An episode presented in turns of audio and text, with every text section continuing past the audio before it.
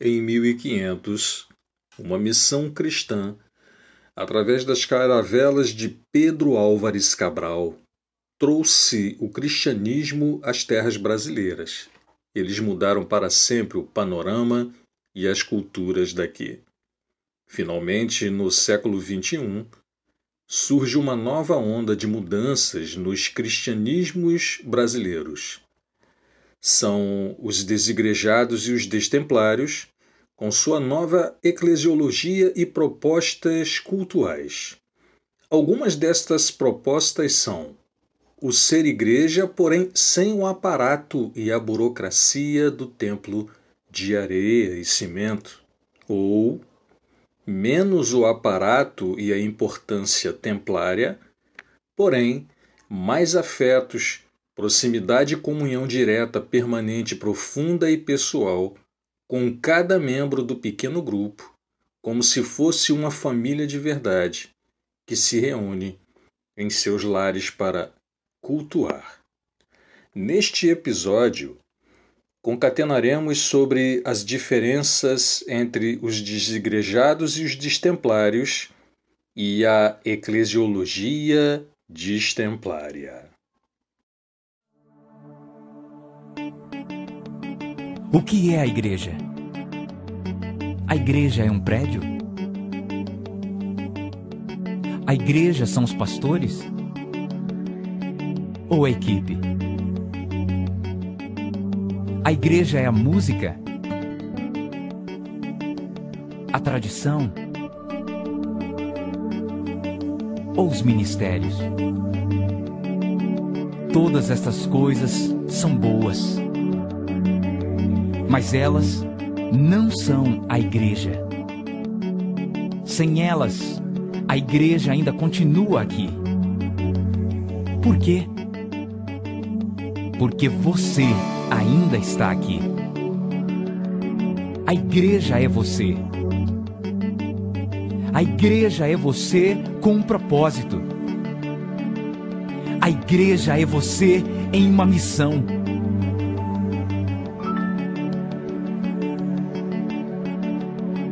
A igreja é você com um plano, um plano simples de estar ligado a Deus com os nossos serviços de liderar uma célula, de viver usando os seus dons e paixões e passar a sua fé para aqueles que não conhecem a Cristo.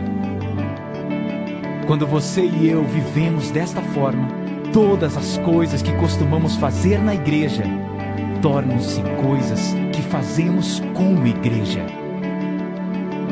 Deus deseja isto.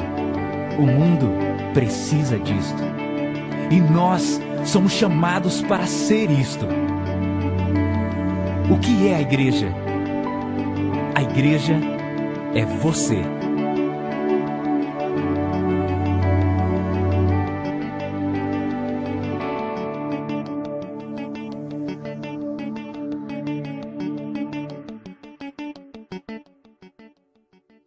Queridos, como eu, eu estava falando aqui, esse versículo Hebreus capítulo 10, 25, que diz: Não deixemos de congregarmos como igreja, como é o costume de alguns, mas encorajemos-nos uns aos outros, ainda mais quando vocês veem que se aproxima o dia. Bom, esse versículo, como eu falei, ele é usado indevidamente na ideia de cristãos templários de que o autor aos Hebreus está dizendo que é para você frequentar templo de denominação, porque até então os templos de denominações cristãos não existiam.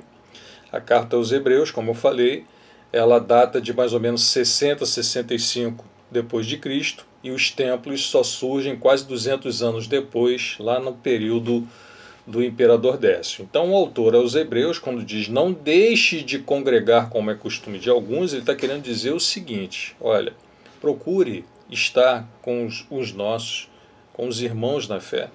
Procure se aquecer. Uma brasa sozinha, ela apaga. Uma brasa com outras cria uma fogueira inteira. Em outras palavras, né, se ele fosse odierno a nós, ele dizia o seguinte: não seja um desigrejados. Procure estar com os seus o mundo aí fora é muito feroz em relação aos homens e mulheres de Deus. Não dá para sobreviver como um cristão autêntico e saudável sem congregar, ainda que congregar seja com uma ou duas pessoas. Jesus diz o seguinte: olha, onde estiverem reunidos dois ou três, ou três ali em meu nome, ali eu estarei.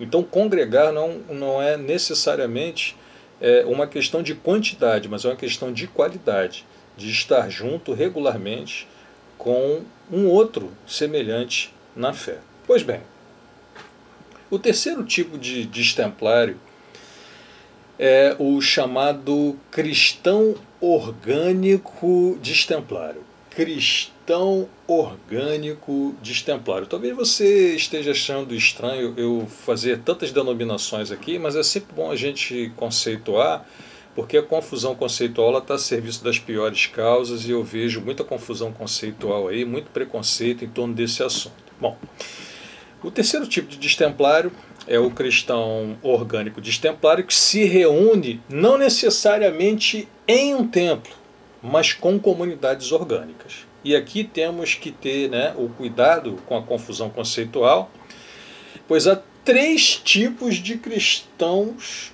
orgânicos e um desses três tipos, como eu falei, ele não é destemplário. Então, sobre esse cristão orgânico que é templário, eu vou estar tá fazendo um vídeo exclusivo sobre isso. É um conceito muito legal, que aliás dá até é, razão de ser desse canal aqui do YouTube. Bom, sobre esse cristão orgânico, né, é, destemplário, é, um deles necessariamente ele é mais radical, tá?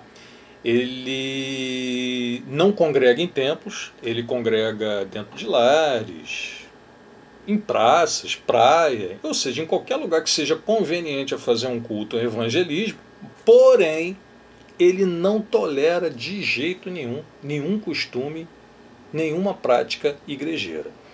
Então, por exemplo, esse primeiro tipo de cristão orgânico destemplário, ele é aquele cara assim bem radical que você vê nas redes sociais, falando o tempo todo de templo, denominação, que aquilo é, é, é, é o império da religião, que aquilo deve acabar, que aquilo ali é uma coisa do diabo. Esse, dentre esses, você tem normalmente aqueles que não dizimam, que não ofertam, que não participam de liturgia nenhuma, nem no meio do grupo dele, onde ele se reúne nos lares. Ele não tem uma confissão doutrinária, ele não tem uma teologia, ele simplesmente deixou tudo aquilo que seja analógico ao templarismo para viver uma vida congregacional no meio de pouquíssimas pessoas, rejeitando totalmente todos os antigos hábitos ou qualquer tipo de prática e conceito que faça parte do templarismo. Então, esse é o cristão destemplário que você vê nas redes sociais, normalmente brigando é, e algumas vezes até difamando né, os cristãos igrejeiros. Mas existe um tipo de cristão orgânico destemplário que se reúne por aí e eles é, vão de vez em quando frequentar algum templo, frequentar não, fazer visitas ao templo, denominação de um amigo, de um parente, embora não faça parte institucional do mesmo. Tá? Esse tipo de cristão orgânico destemplário, por exemplo, é o meu caso. Né? Então eu tenho uma congregação né, ou faço parte de uma congregação de poucos amigos, né, de amigas, que se reúnem em lares, que se reúnem em florestas, que se reúnem é, em parques públicos, que se reúnem é, em qualquer local né, que nos proporcione é, o mínimo de conforto para estar tá cultuando. Né? Então isso pode ser debaixo de uma árvore, numa pracinha, aqui perto da minha casa tem uma pracinha fantástica que a gente faz isso, pode ser na casa de um amigo, isso pode ser, enfim, das mais diversas formas, é, porém não dentro de um templo. Agora eu gostaria de frisar também que nós cristãos orgânicos destemplários clássicos, nós dizimamos, nós temos uma liturgia, nós temos uma confissão doutrinária, nós temos uma teologia, nós só temos uma eclesiologia diferente. A nossa eclesiologia diferente está em não fazer parte de templos, denominações.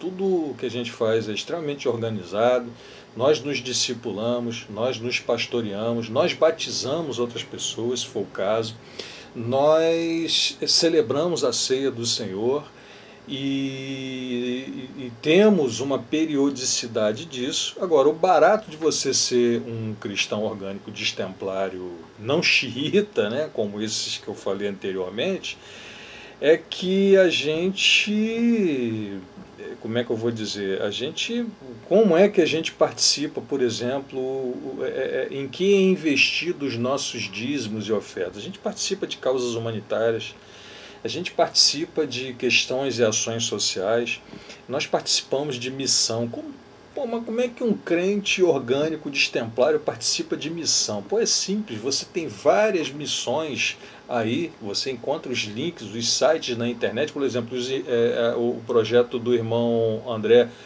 que é a missão Portas Abertas, você tem a missão na íntegra, que é algo diferente de missão integral, você tem tantas instituições missionárias que você pode, de repente, se você não pode ir, obviamente, você pode participar com seus proventos. Você não vai faltar, principalmente nessa época de pandemia, não vai faltar alguém necessitado, precisando de uma cesta básica, precisando de um remédio, precisando que alguém pague a conta de luz dele né, ou coisas desse tipo. Não vai faltar gente assim para você ajudar com os seus proventos. A gente é aconselhado né, na palavra de Deus, desde o Antigo Testamento, a nós é, usarmos as, os nossos proventos, as nossas primícias, né, a, a, aquela, aquele recurso que sobra depois que nós consumimos, viajamos, nos vestimos, passeamos, comemos, bebemos, nos divertimos, enfim. Quando sobra esse provento aí, é, ele não é para ficar guardado, ele é para ser usado de alguma forma em proveito do próximo. Bom, há outras coisas a se dizerem a respeito dessa questão de cristãos orgânicos destemplários que participam né, de congregações e tem a sua liturgia, tem a sua teologia, tem suas práticas e a sua confissão doutrinária, ainda que não seja igrejeiro, mas eu vou deixar isso para falar com calma num próximo vídeo, que hoje aqui a coisa está bem movimentada e eu não estou conseguindo, em função de é, coisas do dia a dia, terminar esse vídeo assim não, esse assunto assim não. Então vou terminar por aqui e continuo no próximo. Até breve e que Deus nos abençoe, nos use rica e abundantemente nos serviços do Reino. Fiquem com Deus. Até a próxima.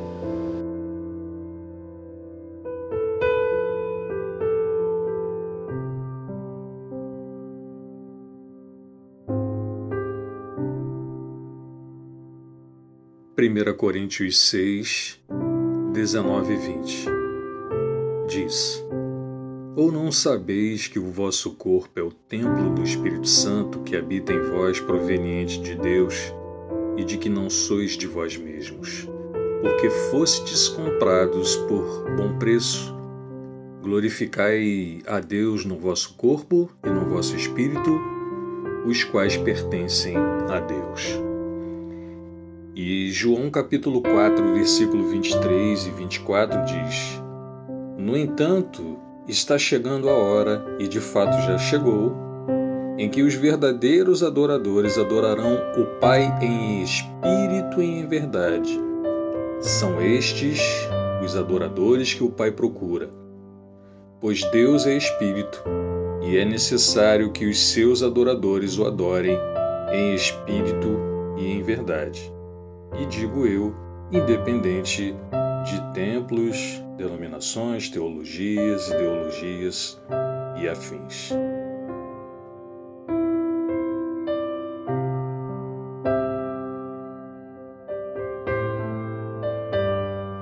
Senhor, ensina-nos a dar a Ti o louvor que lhe é devido, e que as palavras dos nossos lábios e o meditar do nosso coração sejam agradáveis a Ti, ó Pai.